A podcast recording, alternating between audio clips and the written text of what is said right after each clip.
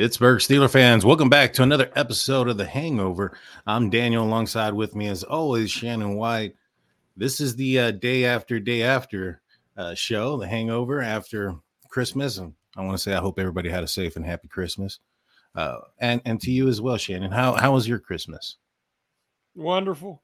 I, I love the holidays and um, I love making memories and so we had my family all together and, and we had a, a great time. And uh, as you can see, my son got me a new Cam Heyward jersey. Nice. Uh, I wanted to wear it and let everybody see it. And, um, but uh, yeah, it, it, it, was just great. And, and it was even better where the Steelers had won on Saturday. Oh, I agree. It was a it was a good game on Saturday. It was a surprising game for a lot of people, especially uh, those that were expecting a low scoring game or a yep. low you know output from from the Steelers offense. And instead, Mason Rudolph comes in, goes 17 for 27, 290 yards, two touchdowns, uh, ends up putting up a quarterback rating of 124. Uh, in fact, was the highest quarterback rating from any quarterback uh, this week mm-hmm. in the mm-hmm. NFL. Surprised or something you were expecting? Well, little of both. Me and you had talked for the last three weeks that when Pickett got hurt, I thought the logical choice was Rudolph because main thing, he throws a beautiful and catchable deep ball. He mm-hmm. can hit people on time in stride, and he can work play action. Uh, and a veteran, you know, he's has he only has a handful of starts, but he's a veteran and he understands the offense. He's familiar, uh, and he's going to stay calmer in the pocket. Uh, we've seen him take some big hits through the years. Uh, he's he's not afraid of contact. So, um, I thought it was crazy that the Cincinnati Bengals played right into his strength, and that they left Pickens one on one multiple times on the outside, knowing that that's what Rudolph's best at, and he made him pay. And it got there near the end of the game. And I was like, he's got 290 yards. Throw it one more time. Get 10 more yards so the Steelers can finally have 300 yards. And we don't have to hear about that anymore. But they didn't. But uh uh because they had a big lead, you know, it wasn't like they were hmm. risking anything. But uh, I'm very happy for him. Uh, I've always said that I believe he's a really quality backup quarterback. I do not believe he's a full time starter. And I always said that if he would accept his limitations and accept his role, he could be a great backup. And there's many guys have had long, successful careers being a great backup quarterback who have, you know, spot starter capabilities. Charlie Batch was a much better backup than he was a starter, but he mm-hmm. won multiple games for the Steelers when he had to start. And I always thought that Rudolph had that same potential. And but I think that last offseason humbled him. That not too many people was throwing money at him or starting position. And he made the right decision, I think, to come back to Pittsburgh. And now he played the game of his life on, you know, pre Christmas Eve. And um, he's become part of that backup quarterback legend, like Charlie Batch and like Byron Leftwich and guys through down through the years. So uh, I thought his post game interview was incredibly humble, incredibly insightful, because when you went that long without any opportunities and you get one, you want to make the most of it. And he definitely did. Yeah. You know, um, I thought I thought Mason did play well as as well. You know, I echo everything that you were saying. You know, as far as him being a, a potential starter somewhere, I don't think he'll he'll be a, a, starter here. If if he ends up playing well again, I think he's going to earn himself quite a bit of money, probably more money than the Pittsburgh Steelers are going to be willing to pay for him this offseason. And you, you know what I'm saying? Because he's going to yeah. be a free agent. I don't think he's going to be worth the risk to franchise. Um, no. Just because it's going to be a small sample size, you know, even if he somehow gets the Steelers into the playoffs and you know wins four games over the next, you know, or three games over the next two weeks, you know, gets knocked out and in, in the in the divisional playoff you know round or even in the wild card. I mean, if he can get the Steelers into the into the playoffs, I think that that's going to earn him, you know, a starting uh, possible job somewhere. You know what I'm saying? Mm-hmm. And as far as, you know, is he starter capable or not? I'm not sure. You know, this was his 11th start, at, uh, you know, in the NFL. He, he has less than half the starts than Kenny Pickett does. And, you know, in, in, in the games that he's been in, I, I think he's been pretty average. You know, even this game here, you know, two touchdowns, 290 yards, 17 completion. That's that's fairly average for an NFL quarterback. But I do think it was you know, leaps and bounds better than what we've seen from the position thus far, you know, this year.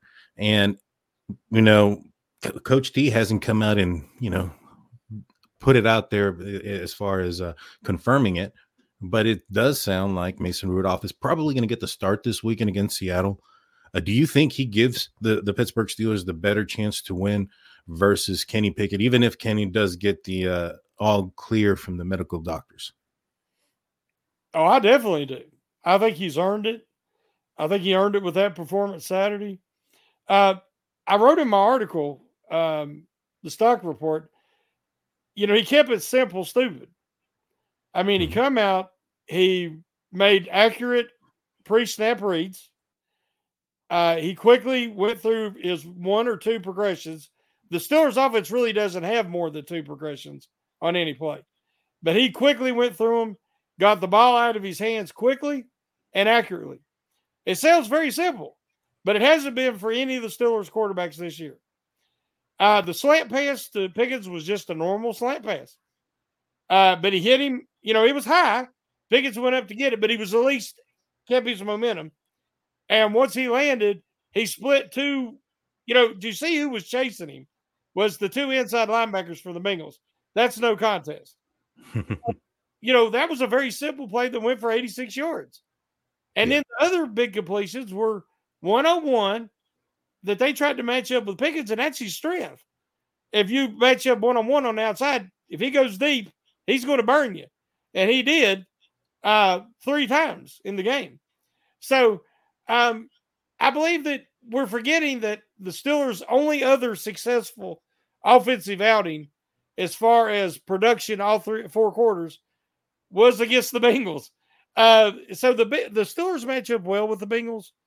The Bengals have uh, the worst team in the NFL defensively, giving up big plays, and that was on. It was evident Saturday. And you took a guy whose best attribute is throwing the deep ball, and you give him multiple opportunities. Uh, that defensive coordinator should have been relieved of duty after that game. Uh, I'm very happy he was. You know, he allowed that to happen because the Steelers needed that in a worse way. And then other things happened this weekend that gives the Steelers hope more than they had last week to still make the playoffs. So you want to have something to play for. Uh, the games that you already eliminated are very few. I think I read that Tomlin's had one game in his whole career that his team was not in the playoff contention the last week of the season. Mm-hmm. So that shows great consistency that they're always in the running at least.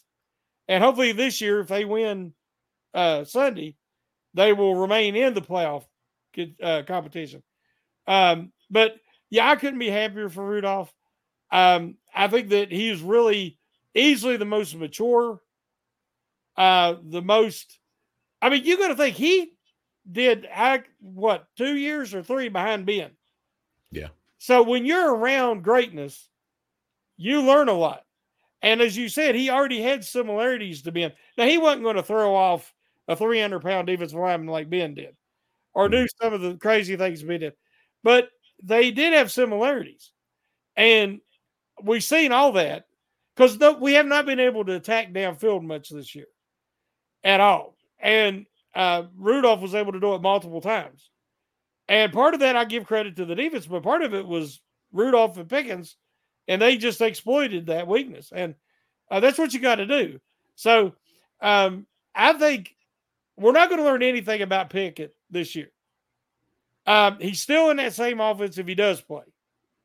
Um, even though they're calling play, the play calling sequences differently, it's still Canada's offense. What are you really going to learn about Pickett? He's got the injury. Let him just, I would set him the rest of the year. Uh, or at least let him be the backup. And let Rudolph play because Rudolph gives you the best chance of winning. I agree with you that Rudolph does give you the best chance to win. You know, I think that there there was a lot to learn from Pickett this year. You know, and I think that what Mason was able to put out there uh, this game kind of showed uh, some of the things that Pickett was missing. You know, the the areas in the zone where um, between the 20 and the hash marks, Mason was able to hit those pretty good. Uh, the deep passes down the sideline, Mason was it was much more accurate than Pickett. You know, I think there's only been like one, maybe two deep passes uh, that Pickett has thrown. Uh, that was fairly accurate. One being against Vegas. I think there was another one, um, maybe against beat Baltimore with the same pass that Rudolph made. Yeah, and you know, one thing I, I, saw that that Mason was doing was just kind of giving his playmakers a chance. You know, I said this last week that one thing that I thought he was going to be able to put out there was give his guys a chance with the ball in their hands. He's going to have to be able to, you know, lead the receivers, the slants. You know, those things weren't hit when Pickett was, you know, um, playing for the most part. Uh, so I did see some things that were hit that were were there that have been there. They're they're always been there. You know, was it George Pickens made a statement? He said that uh, he personally he thinks that just that Mason let it rip and he just wanted to take more shots personally. So he, in my opinion, kind of said something about that. And Rudolph and, was in a great situation, and that it's kind of like when Mason Cole replaced Kendrick Green. We all looked at Mason Cole like he looks like he's an All Pro compared to the ineptitude of Kendrick Green. Well, Rudolph knows that, you know, Pickett has not played well. Trubisky was atrocious.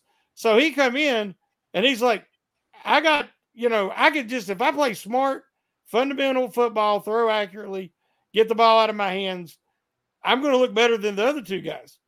And so he was in a perfect situation. He he, he does not have a contract next year. He's a free mm-hmm. agent. He wants to put some good tape on out there, good film. And he did just that. And um, he also had played against the only defense that the stores had had success against this year. Mm-hmm. Uh, the team that gives up the most big plays in the NFL, and they give him everything he wanted.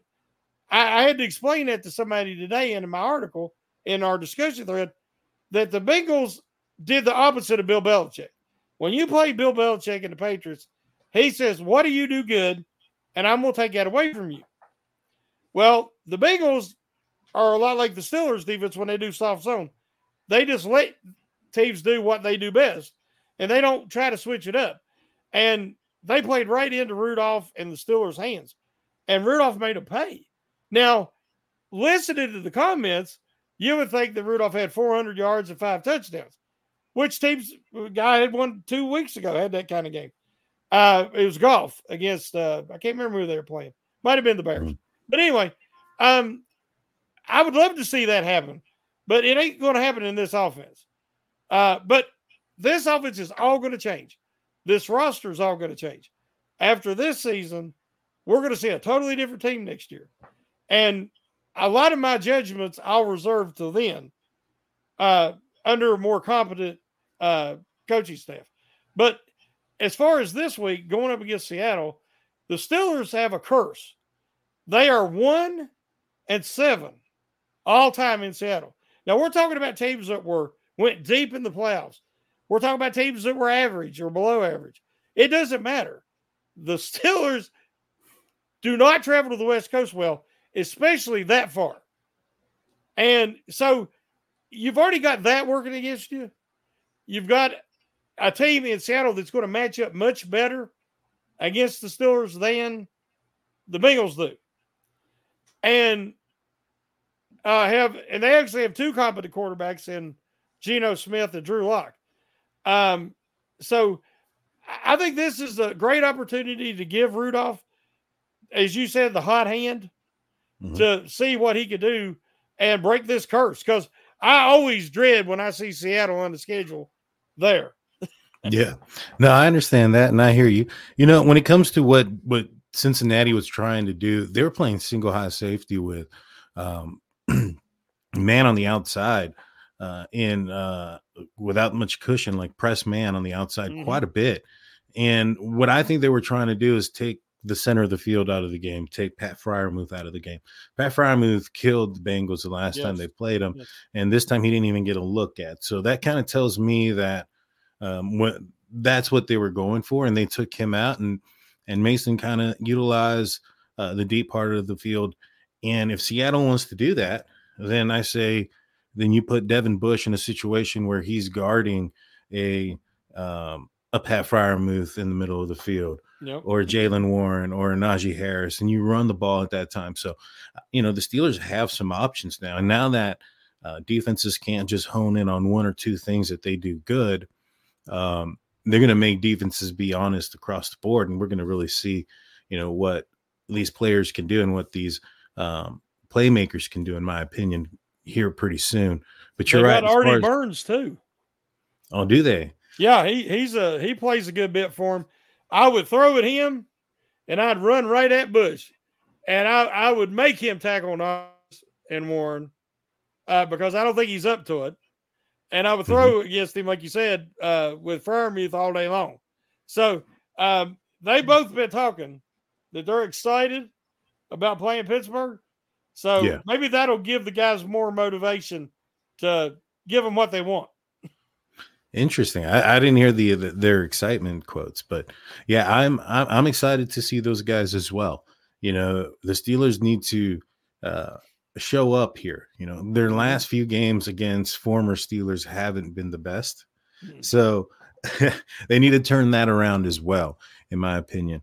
Uh, but going back quickly to to the past game and, and Mason Rudolph, if he goes, if he does well and he puts up two touchdowns again, no interceptions, protects the ball Steelers win. You know, maybe they don't put 34 up, but they win something around hmm. 27 to, um, you know, something in the teens, like 17 or something, something that's comfortable again.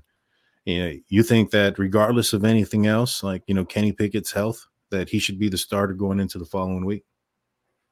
Oh, yeah. I, I like I said, I'd like to see Mason Rudolph start the rest of the year. Now, mm-hmm. again, if he comes out, hostile environment, we know the curse, as I said, one and seven. Uh, if he comes out and he struggles, uh, I, I, think in the first half, I think that Tomlin will quickly switch to Pickett. Mm-hmm. Um, uh, you know, if it's even possible, close enough, they could come back. Um, but if if you look at the Seattle defense, I think that Pick, that Mason is a good matchup for them because they will challenge the receivers. And if you challenge and you don't play safety coverage over the top against Pickens, I would go to him every time mm-hmm. because there's very few guys that's going to shut him down uh, in that situation one on one, and especially the way Mason throws the deep ball. Um, but yeah, as we talked, they need to work the middle uh, with Freiermuth uh, and swing a running back through there uh, because one of the things is Bobby Wagner has been a great player, but he's gotten older, and I think you could take advantage of that. But um, yeah, I'm hoping Rudolph does good, can lead him to a victory, and, and then you don't have no argument on that last game of the year. I think everybody should. If Rudolph can win two must wins in a row, you stick with the hot hand. Oh, for sure. Yeah. In my opinion, too, I think that if he goes out there, performs well, wins this game, and, and does it in convincing fashion. Maybe not even even if it, the game's closed. You know, the, Steelers' defense is riddled with injuries. Myles yeah. Jack's probably going to be uh, you know starter in this game, um, along with Blake Martinez. So you know, those were two guys that I don't think anybody would have thought were going to be starting at the uh, middle linebacker position in the beginning of the year. But here they weren't even are. on the team. they, they they weren't on anyone's team. That's right. and so. Uh, you know those guys are in there's still a little bit of uh makeshift there and, and with the uh the safeties. I don't know if Minkah's going to be back um, so that's going to be a question mark. You got a couple of good receivers out there for for seattle so it could end up being a game where points are going to matter. Oh, and, yeah. and, and we're going to need to put them up there. So but if he's able to do so i i think you got to stick with the hot hand as well and and move forward, especially if it's in in a victory. Uh, if the Steelers lose and they're no longer in playoff position, then uh, I would say put Kenny back out there. Just one more time to see what he got. You know what I mean? Um, mm-hmm. Just to see what he has, and if he, um, you know, shows up kind of what we've seen the entire year, and then you got some decisions to make in the off season at the position, in my opinion. Well, I think they've already made it. You have to bring in competition. Now, yeah. whether it's like if they'd have lost these last three games and had the top 10 pick, I think that they would have considered drafting a quarterback. They may still try to move up because we know Khan is aggressive. Uh, and if the right guy falls, you know, near them, they might try to move up to get him. Because, uh, you know, there's you can't count anything with Kenny Pickett right now. We know absolutely nothing about him, what he will look like in a competent offense. Um, and so you're definitely bringing in competition. Now, whether that's Rudolph, as you say, if he does really, really good, he might price himself out of the Steelers market. But they're going to have to bring in another veteran, uh, uh, Brissett, or you know somebody like that, a quality backup that could push him, because mm-hmm. you can't have another season like this because Trubisky was not the answer in any way, and you tried him out there, and you just got a turnover waiting to happen, and he can't win the games for the Steelers right now. Uh, so you're they're going to move on from Trubisky. That's a given. Mm-hmm. So next year, there's going to be different guys, but yeah, there's there's no way you can count on Pickett in any way. You still don't know what you have or if you have anything, uh, because uh, he needs a new system to see to show what he can do. Uh, all the guys have struggled. The offensive line has struggled. They need a new offensive line coach because Pat Meyer's not getting it done. They, they need a lot of things. The wide receiver coach because the wide receivers are undisciplined. They give lousy effort. Uh, you know, I knew George Pickens is a front runner. I mean, he'll soak up the fans' adulation and he can ham it up on the sidelines. And we know he's a great winner, but he's a terrible loser. And if he don't mm-hmm. get his way, he pouts and he's very immature. So we want to see growth there. And you need a proper wide receivers coach. Darryl Drake died, uh, was it 2019? Uh, um, yeah, I think it was 2019, and the receiver position has went downhill ever since. Chase Claypool was a big baby, very immature, very self-centered. Um, Diontae Johnson's had his moments, and now we got George Pickens. You need somebody who can teach more than just X's and O's. He can teach fundamentals, uh, and also, you know, team first concepts. Uh, because yes, they're all prima donnas, they're all divas, but some guys are more team first guys than others, and the Steelers really need that. You know, I've got a campaign already. Hines Ward for wide receivers coach. Now, whether anybody listens, but that's who I'd like to see. Yeah, he would definitely bring some toughness and some yep. maturity to the to the to the wide receiver room. That's for sure. Uh, but you know, when it comes to this team, I think that uh, you know there's a spark, there was hope there. I think that Mason Rudolph was able to provide that across the board. Did you hear what the defensive players were saying about him? I mean, these are guys on the opposite side of you know of, of the they're on the defense, they're not on the offense. You know, they were saying they were talking about how great it was for him, and they talk about how poised he was. I think Alex Highsmith spoke about him, uh, Cam Heyward spoke about him. Uh, a lot of defensive players, and I, I think that speaks a lot. And you saw what, in my opinion, I think I thought we saw the team get elevated by his play on both sides of the field.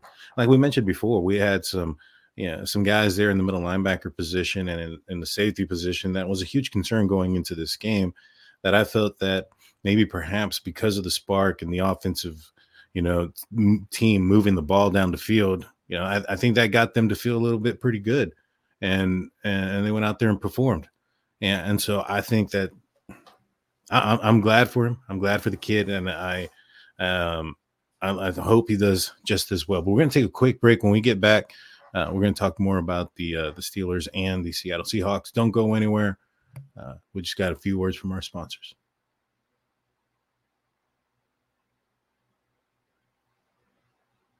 And we're back. Welcome back to the Hangover. I'm Daniel. Along with me is Shannon. Shannon, you talked a little bit about your stock up, stock down report. Uh, can you kind of give us a little bit of a preview of what what is to come? And and has it been? Has it is it out now? You're muted. Sorry about that. I was muted. Yeah, Yeah. he come out today at eleven o'clock, and uh, I talked a lot about the Mason Rudolph situation, um, and how he did give him a spark, and how he deserves to start. Uh, I talked about Jalen Warren being the first undrafted free agent since Willie Parker. There's been two undrafted guys to get put up thousand yard seasons for the Steelers. Now, obviously, that's combined yards, passing. I mean, catching and receiving, running and receiving yards. But he went over a thousand against the Bengals. That's great value in an undrafted free agent. Of course, Fast Willie Parker did it three times. But I think people need to give Warren that credit. Uh, and Alex Highsmith, when the Steelers have had must win situations, a lot of times Alex Highsmith has come through this year and uh, and is has played excellent. And he had another great game uh, Saturday. Uh, the interception was beautiful. Uh, you know, he dove intercepted that ball. It looked like a tight end going across Yeah. the middle. So, um, um, and I wrote about Pickens and that we didn't really learn anything about Pickens because we already knew he could do that, and we knew he's a great front runner. What I'd like to see is late in the game he was on the sidelines and he was making this motion, and then he was going shh, you know, talking about his critics, and he and he was like, nobody could judge me who ain't one of my peers, and he talked about that all last week. Well, the problem is a lot of his peers are talking about him, his opponents, you know, the the and former Steelers are talking about how immature he is. So mm-hmm. there is peers. He may not respect our opinion. And I wouldn't either. We're not nobody. But when you got ex great Steelers and ex Steeler players, alumni saying that you're an immature, a talented but immature baby, you need to start paying attention because part of greatness is reliability. It's it's consistency. It's being a winner. You know, uh, if you're losing by 20 some points and you score a touchdown and you're celebrating, that's the opposite of being a winner. Uh, so um, I know people, it's easy to handle success, it's tougher to handle adversity. So I'm hoping we'll see the right quarterback coach and see him as he does get older, some natural maturity come into the picture. Because I said it in the article, the way having that successful game, a breakout game after that week, it might actually do more harm than it do good in his attitude. Because now he's like, uh, y'all judging me. Look what I can do. And it might even make it worse because Antonio Brown got to the point he thought he was like walked on water. He was higher up than anybody else in the organization. And then he become jealous of Juju and Ben and anybody that people said that might be on his level. See, I don't want to see that again. You know, that that was like my Antonio Brown Ben was my favorite connection. I I loved watching them play. And because of that ego, we were all robbed of what should have been a great ending to their careers together. Oh, and so I, I want to see Pickett successful, but I want him to learn a little humility. I agree. I agree. He it's needed because you know this is the NFL. There's going to be some some you know um, turbulence along the road. You know some potholes here and there, and nothing's going to go perfect. He's going to go up against some talented defenses, and he's going to go up against defenses that are going to try to scheme him out of the game. Look at what happened with Pat Freiermuth. He didn't even get a a, a target this game. So you know, Did he pout? No, not at all. Did not he jump all. around and complain and, and make a big scene? I didn't see it. I didn't see it either. You know, uh, he wasn't throwing his helmet either. Yeah, Just- yeah. so, but you know, yeah, I think he does need to mature. I think he needs to grow up. Uh, but who who did you see who was there to celebrate with him on that last touchdown pass, the first one to get there? On the last one, Yeah, on the last one.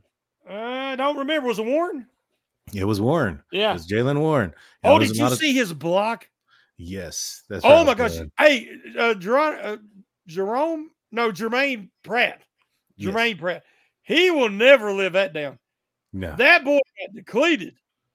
yeah, He- That- I mean, that's the ultimate embarrassment for a middle linebacker to come in there and have a five, eight, whatever, a running back plant you. I mean, he went up in there, feet went over his head, and he landed flat on his back. He got depleted. That has to be one of the blocks of the year. Has to be.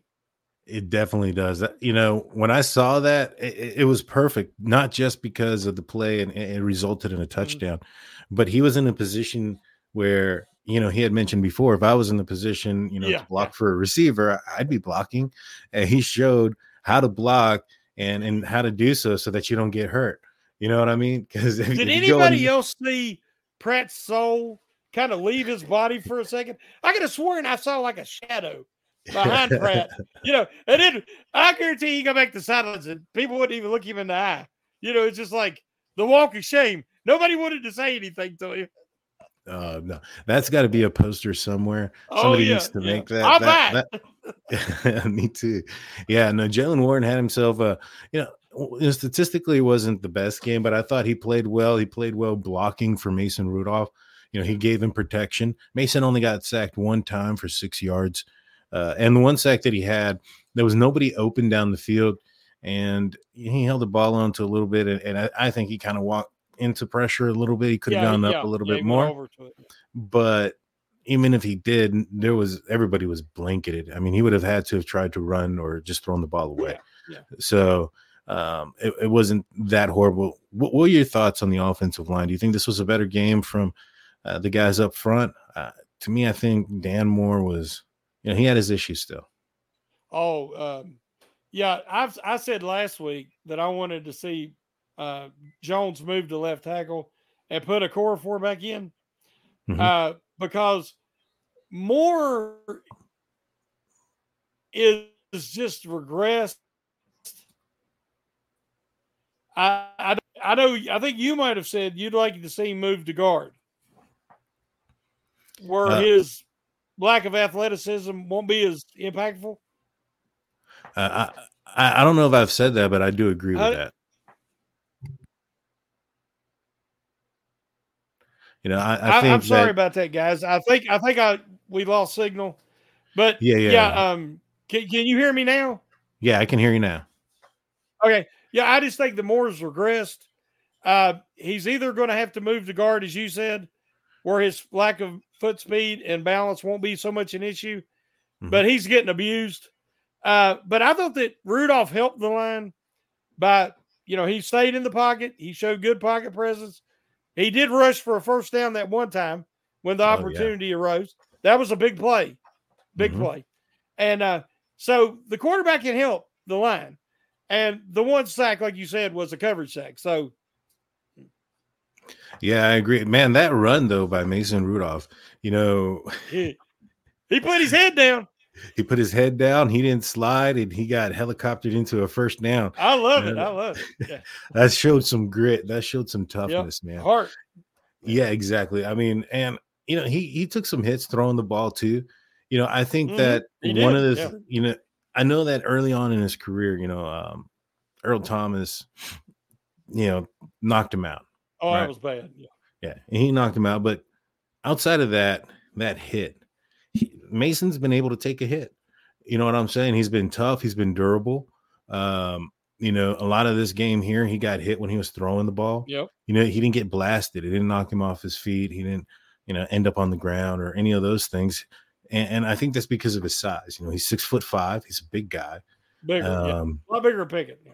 Oh yeah, yeah. You know, last year I noticed that there was a couple of pictures that had came out in training camp or in OTA or rookie mini camp or right afterwards, and they had Mitch, um, uh, Kenny, and Mason, and Mason looked like a giant, like compared to those guys. Yeah, yeah. I was like, man, that's kind of weird, but um, yeah, he's a bigger guy. He was able to absorb those hits and, and didn't knock him out of the game or any of those things. Um, I thought he showed his toughness there, you know, especially on that play mm-hmm. and in that moment um, you know, helped the Steelers. They ended up getting a touchdown, I believe, uh, very shortly afterwards on with a Najee Harris run. Um, I think the offensive line played well. You know, I think Dan Moore is a question mark. Uh, Mason Cole, he's a problem. Was, yeah, he is a problem. There was some snaps as well that were all of them. Everything's low and to the right. Yeah, Mason keeps having to bend over. You don't want your quarterback to bend over to receive the snap.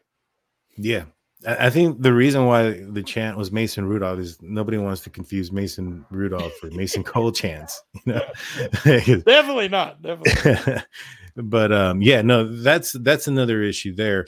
But yeah, I agree with you. Moving moving Broderick Jones to eleven, bringing Chukwuemeka four, I think that would help out this offensive line. I think having Broderick Jones next to Seumalo would help both of them. You know, I think mm-hmm. that you know because Seumalo is a little bit older in age, he doesn't have to assist Broderick Jones as much as he needs to assist with with Dan Moore, and and I think that affects his his play on the field. You know, when when Dan Moore went down with an injury, and and Broderick Jones came in, I thought the play of both Seumalo and yes. the left tackle increased, and so uh, I would like to see that as well. I'm not sure that's going to happen. Um, what were your thoughts though? Just kind of going back to the rushing. You know, Najee Harris had 19 rushes, 78 yards, 13 long. Jaylen Warren had eight for 24. Mason had two for four. Calvin had the jet sweep, one for seven, and a TD. 113 yards across the board. Um, you know, was that what you were expecting? A little bit subpar, or, or what, what are your thoughts on the rushing game? Oh, I think the rushing game would have had uh, a better day, more like their last game, mm-hmm. if the Steelers hadn't scored so quickly on those big plays. Uh, so you know there was multiple um, drives that were short, you know, drives, uh, big play passes. So yeah. uh, I think you you can't really judge the the total yardage, rushing yards total because they didn't really have as many opportunities. Uh, if you give Warren enough carries, he's going to break one for 15, 20. Uh, Harris has done much better this year with explosive type runs, uh, over 10 yards. And uh, he has his, he has as many this year as his first two years combined. So he has improved in that regard. So I thought the running game uh, would have been able to establish themselves more if the but there was no need because the passing game was so efficient. Mm-hmm. Yeah, no, I agree with you on that. That that that makes sense that because of the passing game and um, I thought that Najee Harris though played a little bit better as far as rushing the ball. You know, I, I think that against the Bengals the last time as well that he he he played he was a better rusher than Jaylen Warren in those two games, and I think he had like 100 and or 99 yards in that game too. Yeah, almost at 100. Yeah. Yeah, and I think Jaylen Warren had somewhere around 40 as well. Uh, but yeah, I, I, like the rushing game. I think it's going in the right direction. Uh, you know, I think that the utilization from the tight ends was kind of, you know, crazy. I, I, understood that the Cincinnati Bengals were going to try to take out the tight ends, uh, but to see not even a target for like Pat Freiermuth was was um was surprising. Do you think that the tight ends are going to be more utilized in this game against Seattle? I think they'll have to be because Seattle's not going to do, do, make that same mistake the Bengals did. Uh, mm-hmm. They will try to take away Pickens, so it's going to it's going to be more slow, methodical drives. We're going to have to establish the running game and then work play action uh, and get Freiermuth in the middle of the field. So I, that's what I expect. That's what needs to happen mm-hmm. for them to be successful this week. Uh, because uh, I have I have no doubt that Seattle's going to take away Pickens. Yeah, that, that's probably the first player that I would try yep. to take away as well. Yep. You know, if I was going up against the Steelers after seeing what he was able to do, and and given the um, the highlights that he's put on the season, and there's always been that question, like, you know, is it the offensive coach, is it the quarterback, and mm. you know, if he had one or the other, you know, he could have himself a uh, a career, and you know, in, in this game here, 190 some odd yards you know, two touchdowns, just a a deep threat. You know, I, the the routes were different for him though as well. Uh, you know, I think that was probably game planning or scheme against what the Bengals were probably going to do. I mean, that got to give it up to Teryl Austin on that one. What do you think about Teryl Austin's uh, game plan and scheme against the uh, Cincinnati Bengals? Yeah, I mean, he showed a lot uh, in the coverage, especially uh-huh. because they're missing so many people. I mean, they're just gutted. Yeah. I mean, both all your starting inside linebackers and all your safeties. So you're having a mismatch. You know, Eric Rowe is out there for the first time, and he's starting. Patrick Peterson is your other starting safety. Now he's familiar with the defense, but he's not been playing safety. not as a starter. So um, it, it, they showed a lot of what looked like that soft matchup zone that they like to do that I hate. But what they were doing is they were disguising it, making it look like normal, and then they were dropping into zones. So all three interceptions were guys come off of their original, what looked to be their cover, and faded into the zone for the interception. So uh, Browning said he was just confused. He really didn't uh, recognize what he seen till he'd already released the ball. So uh, that was a, a very um, a very smart maneuver by Austin. I'm a, I've been a big critic of his, uh, but I also will give him praise that he has a skeleton crew right now, and he did something creative, something mm-hmm. unexpected to win the game. Yeah, no, you're right. And those guys are going to be playing or going up against some pretty stout receivers and tight ends uh, for the Seattle Seahawks. I think this game, I mean, you know, last week they're going up against Higgins and Tyler Boyd and and their tight end as well. But um, I mean, they're going to be going up against DK Metcalf, Tyler Lockett, Jaxon Smith-Njigba, and at tight end they have Noah Fant and Will Dissly, who who has been a, a thorn to the Steelers defense uh, in the past. You know, are you concerned that this game could go a little bit different than what we've seen? Especially, you know, you're probably looking at Geno Smith. I think Geno Smith is going to be a better quarterback, a smarter quarterback with the mm-hmm. football than than what we saw with Browning. I don't think Geno Smith is going to make those mistakes in the red zone mm. uh, and, and and take points off the board in those situations. So, so what are your thoughts about what the Steelers are going to have to do against this um, offense that we're going to see in, with Seattle? Oh, I fully expect a different game. Uh, mm-hmm. As me and you talked before the show, uh, in the pre-show, I'm very concerned. Uh, Geno Smith is, if you watch his his film, he is one of the best at anticipating. Uh, he throws to where the receiver is going to end up, not where he is. Uh, he leads guys. He'll throw it before their break. And his receivers know to get to the spot and the ball will be there. Um, he had a big game early in the game. Uh, I think uh, Geno was against the Ravens, if I remember. And um, he was throwing the ball because he was getting that pressure. Uh, you know, because the Ravens were playing real aggressive press coverage. And he was putting the arch on the ball and dropping it into zones at where his receiver was running through it. It was incredible. It was one of the most incredible performances I've watched all year by a quarterback. And that's, you know, what is he now? Eight year veteran? That's the kind of growth that you see from a guy like Geno. Because I watched him at WVU his whole career. And I was a big Geno fan. But he did not have that when he first came in the NFL. He was a spot thrower. You know, he could lead a guy really good. And, you know, let you know, throw him a catchable ball where he could run with it but he was not good at anticipating uh, where the opening was to throw it to a spot. Well, now he's very accurate. And if he gets a mismatch with one of our linebackers on Fant or Dissly, Dissly, I'm I'm afraid he's going to drop it over, and they're going to have a lot of room to roam. So, um, I I want to have faith that the Steeler defense is going to match up with these three really good receivers and two good tight ends. And don't forget Frank Walker. They got a really good running back. Uh, this is a concern and on the road with a decimated Steelers defense. So if the Steelers could bend, but maybe hold them to some field goals, you know, keep them out of the end zone, and then uh, be able to score more points, I mm-hmm. think it could be a competitive game. But if the Steelers offense struggles, I'm afraid the defense is going to give up too many points for them to be competitive. No, I agree with you there. This is going to be a tough matchup for the Pittsburgh Steelers defense yeah. that has gone through a lot of injuries.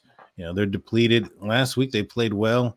Uh, this is going to be a challenge for them. Is you know, my concern is going to be um, Jaxon Smith-Njigba, and the tight ends.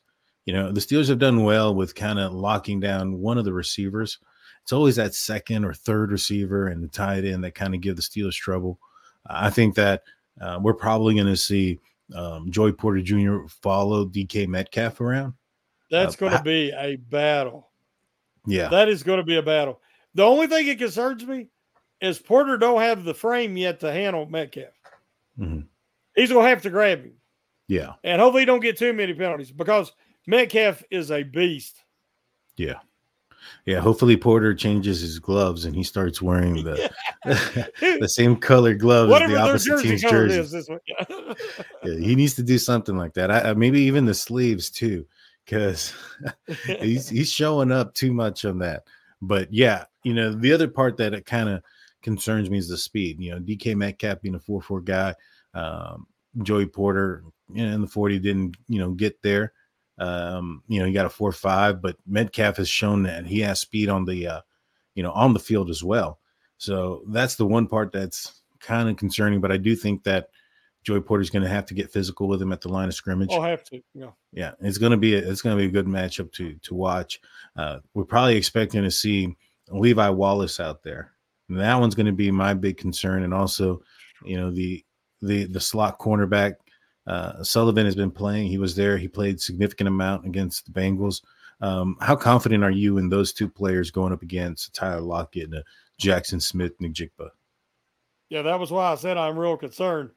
Um, honestly, honestly, Daniel, I uh, not only do I think Wallace is done mm-hmm. with the Steelers, I'm wondering if he's not done. Period. Yeah. Because I think he coming out of college is undrafted he run a four six something, and he don't run that now. And uh, he gets torched. He can't cover anybody. I watched tight ends run away from him. Uh, it's it's just not good. And Ed Sullivan was the worst corner on one of the worst defenses in, in football last year in Minnesota. And um, you know, he can make a play when he's coming forward being aggressive, but in coverage, you know, he's worse than Hilton you know, Hilton, yeah. that was his weakness, and Sullivan's even worse. So, um, again, while they do not play Darius Rush, at least give him a chance. This is a great week to give him a chance because you need somebody with size, length, and speed to stay with these receivers for the Seahawks.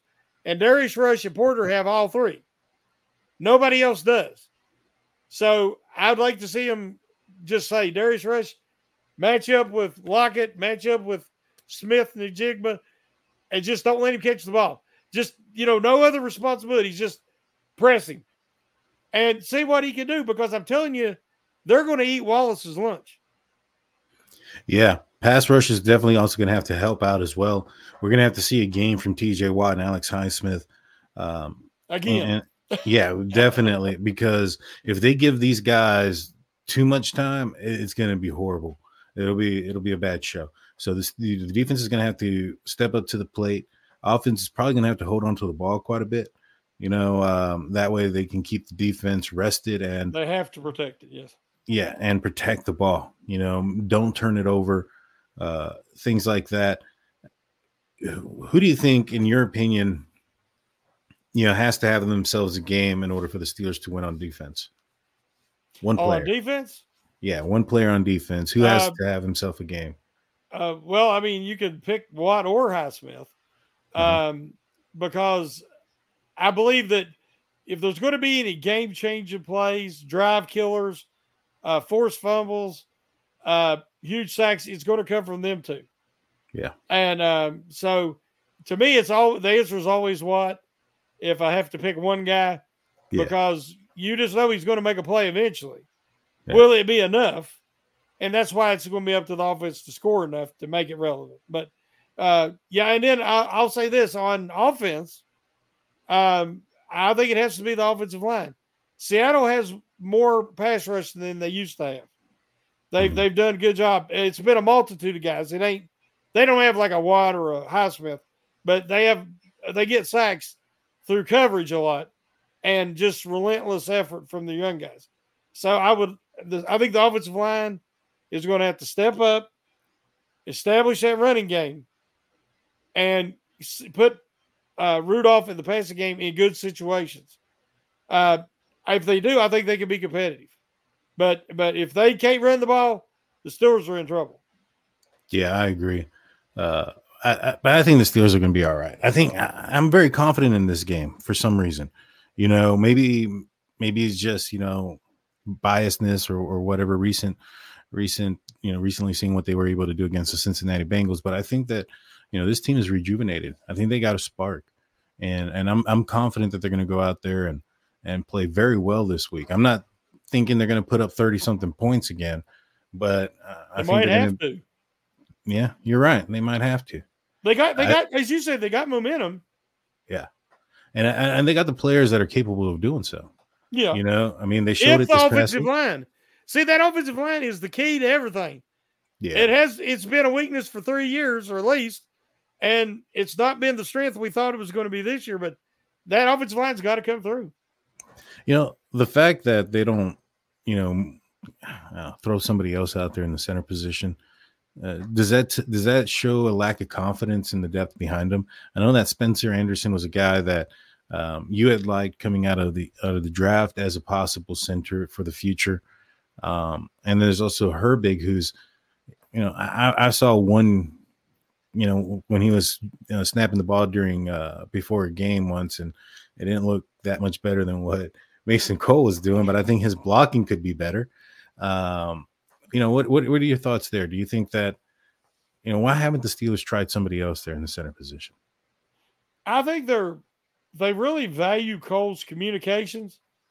And you know, when he's calling out stuff pre-snap and and pointing out this guy's your your blitzer and different things, but um I'm like you. I mean, Herbig will not get bulldozed uh back into the quarterback's lap like Cole repetitively does. Um you said he's bad at snapping the ball. Uh you witnessed it training camp. Well, uh Cole's bad at snapping the ball too. I, I like your original, you know, uh, observation or candidate, Spencer Anderson. I Hmm. mean, he was very solid in the preseason. That's preseason, but I, I guess he hasn't shown them enough at practice that they feel confident enough to play him, barring injury. Uh, but I would love to see him get an opportunity. Uh, I don't think you can snap much worse than what we've seen this year. And um, I know he's strong and he's bigger than Cole.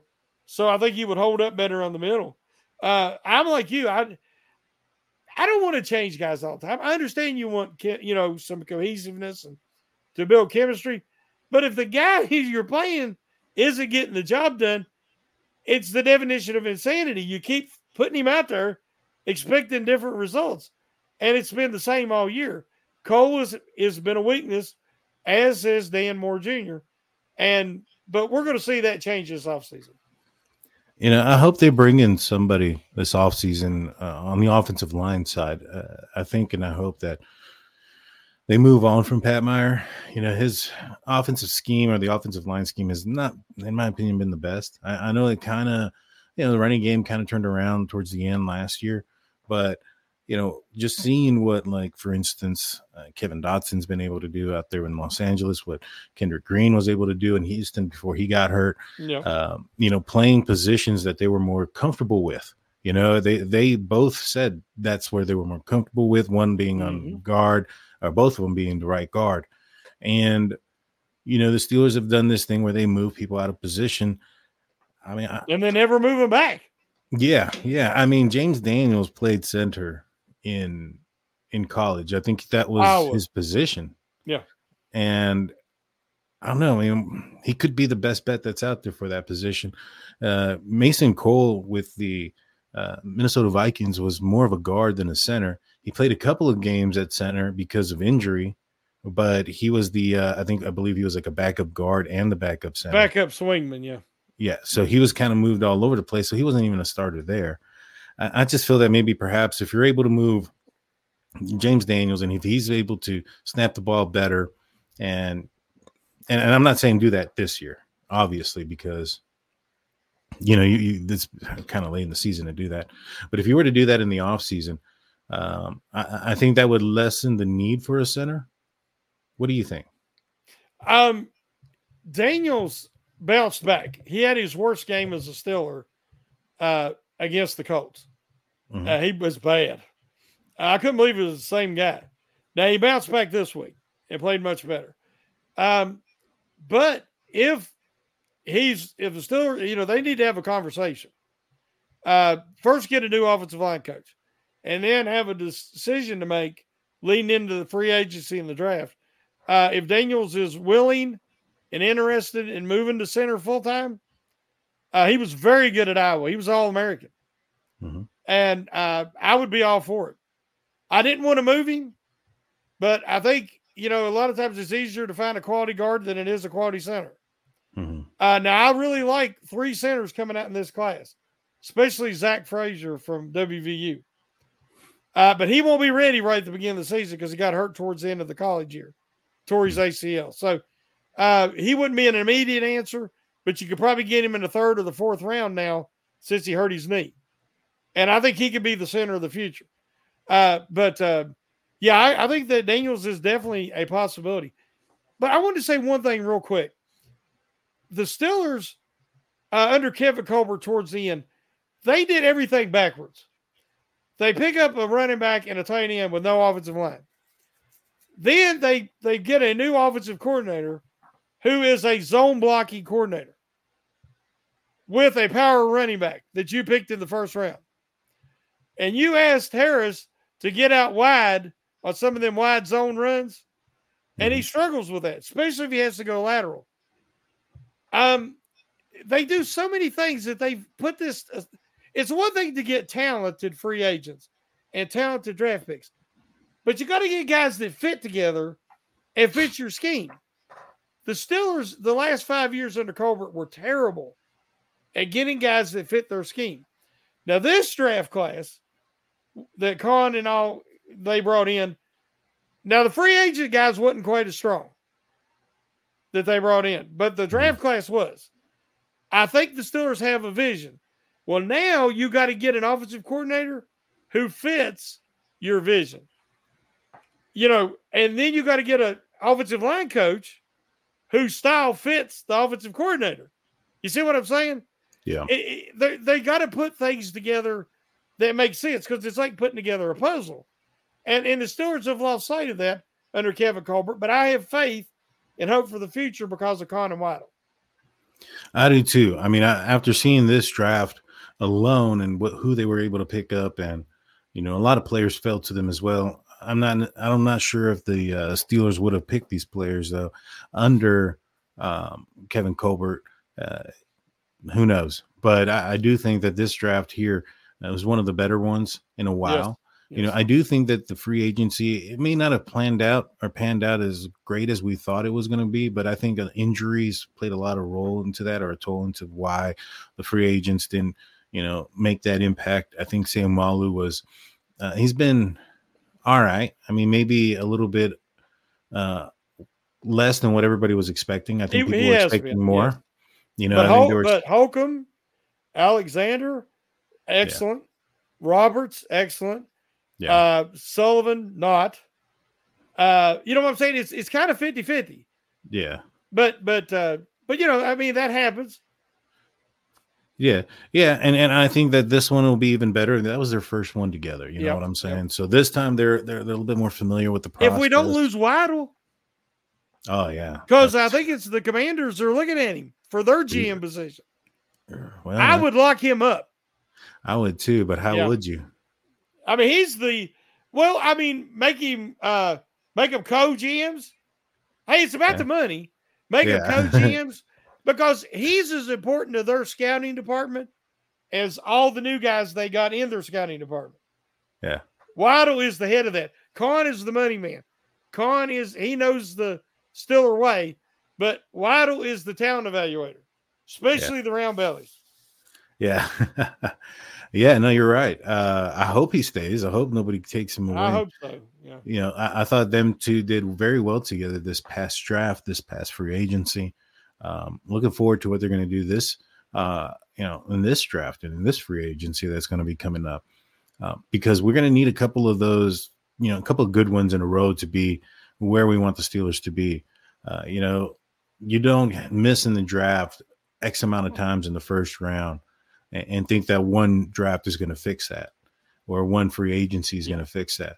You know what I'm saying? So um, they got some work to do, but I think that they, they might be a little bit closer than we we suspect. If we'll see, we'll see. Uh, this game's not over. The season's not over yet. The Steelers still have a chance. They need some help. Uh, I think that what is it? Jacksonville, Indianapolis, and Houston all need to lose at least one more game out of the next two. Is that yes. correct? Yes. And and Houston and and the Colts play each other. So one of those teams is going to lose. yeah. so uh, there's still a chance. You know, this could be one of those situations back back in um, what was it, 21 when the Steelers went in. That was crazy. Had to have a tie and it happened. Yeah, yeah, exactly. exactly. So there's still a chance. Um, before we let everybody go, let us know what you have going on for the rest of the week there, Shannon. Well, uh, of course, uh, Wednesday. I'm not sure if, if Brother Kevin Tate's going to be able to be there on the Pump Your Brakes, but me and, and Big G will be. Mm-hmm. Uh, hopefully, Kevin, he might be uh, doing, uh, doing the show from Florida because that's where he is oh, right nice. now. He went down, you know, to see family at Christmas. But uh, yeah, we'll be doing that and looking forward to it. And then my random observations article uh, should be Friday at 11. Nice, nice. I am. I have the State of the Steelers episode on the audio only podcast side of Steel Curtain Network. That's going to be airing out on Friday, previewing the upcoming matchup between the, the Seattle Seahawks and the Pittsburgh Steelers. Uh, you can only get that on the audio side only, so go check out where you know where we get podcasts, whether it's on Apple, whether it's on Spotify, or, anywhere else. Just search up Steel Curtain Network. Um, but with that being said, I want to say thank you to everybody. Hope you guys had a great and wonderful Christmas tonight. Uh, Big Bro and Dave Schofield are going to be on still. Don't want to miss it. Yes. Uh, with that being said, Shannon, take us out.